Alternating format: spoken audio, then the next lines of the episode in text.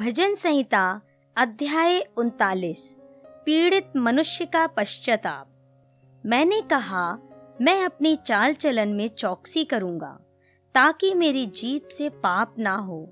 जब तक दुष्ट मेरे सामने हैं, तब तक मैं लगाम लगाए अपना मुँह बंद किए रहूँगा। मैं मौन धारण कर गूँगा बन गया, और भलाई की ओर से भी चुप्पी साधे रहा। और मेरी पीड़ा बढ़ गई। मेरा हृदय अंदर ही अंदर जल रहा था। सोचते सोचते आग भड़क उठी। तब मैं अपनी जीप से बोल उठा, हे यहोवा, ऐसा कर कि मेरा अंत मुझे मालूम हो जाए और यह भी कि मेरी आयु के दिन कितने हैं, जिससे मैं जान लूँ कि मैं कैसा अनित्य हूँ।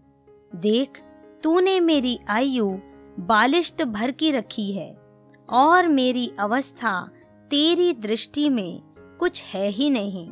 सचमुच, सब मनुष्य कैसे भी स्थिर क्यों ना हो तो भी व्यर्थ ठहरे हैं।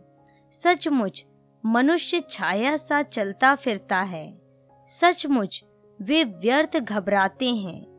वह धन का संचय तो करता है, परंतु नहीं जानता कि उसे कौन लेगा। अब हे प्रभु, मैं किस बात की बाट जो हूँ, मेरी आशा तो तेरी ओर लगी है। मुझे मेरे सब अपराधों के बंधन से छुड़ा ले। मूढ़ मेरी निंदा ना करने पाए। मैं गूँगा बन गया और मुँह न खोला, क्योंकि यह काम तू ही ने किया है।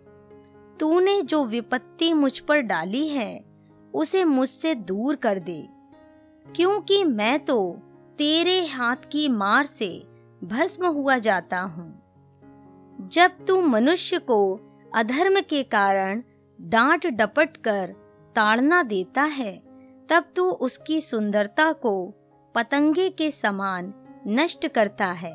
सचमुच सब मनुष्य वृथा अभिमान करते हैं। हे यहोवा, मेरी प्रार्थना सुन। मेरी दुहाई पर कान लगा। मेरा रोना सुनकर शांत ना रहे, क्योंकि मैं तेरे संग एक परदेसी यात्री के समान रहता हूँ और अपने सब पुरखाओं के समान परदेसी हूँ। आह, इससे पहले कि मैं यहाँ से चला जाऊँ और ना रह जाऊँ, मुझे बचा ले, जिससे मैं प्रदीप्त जीवन प्राप्त करूँ।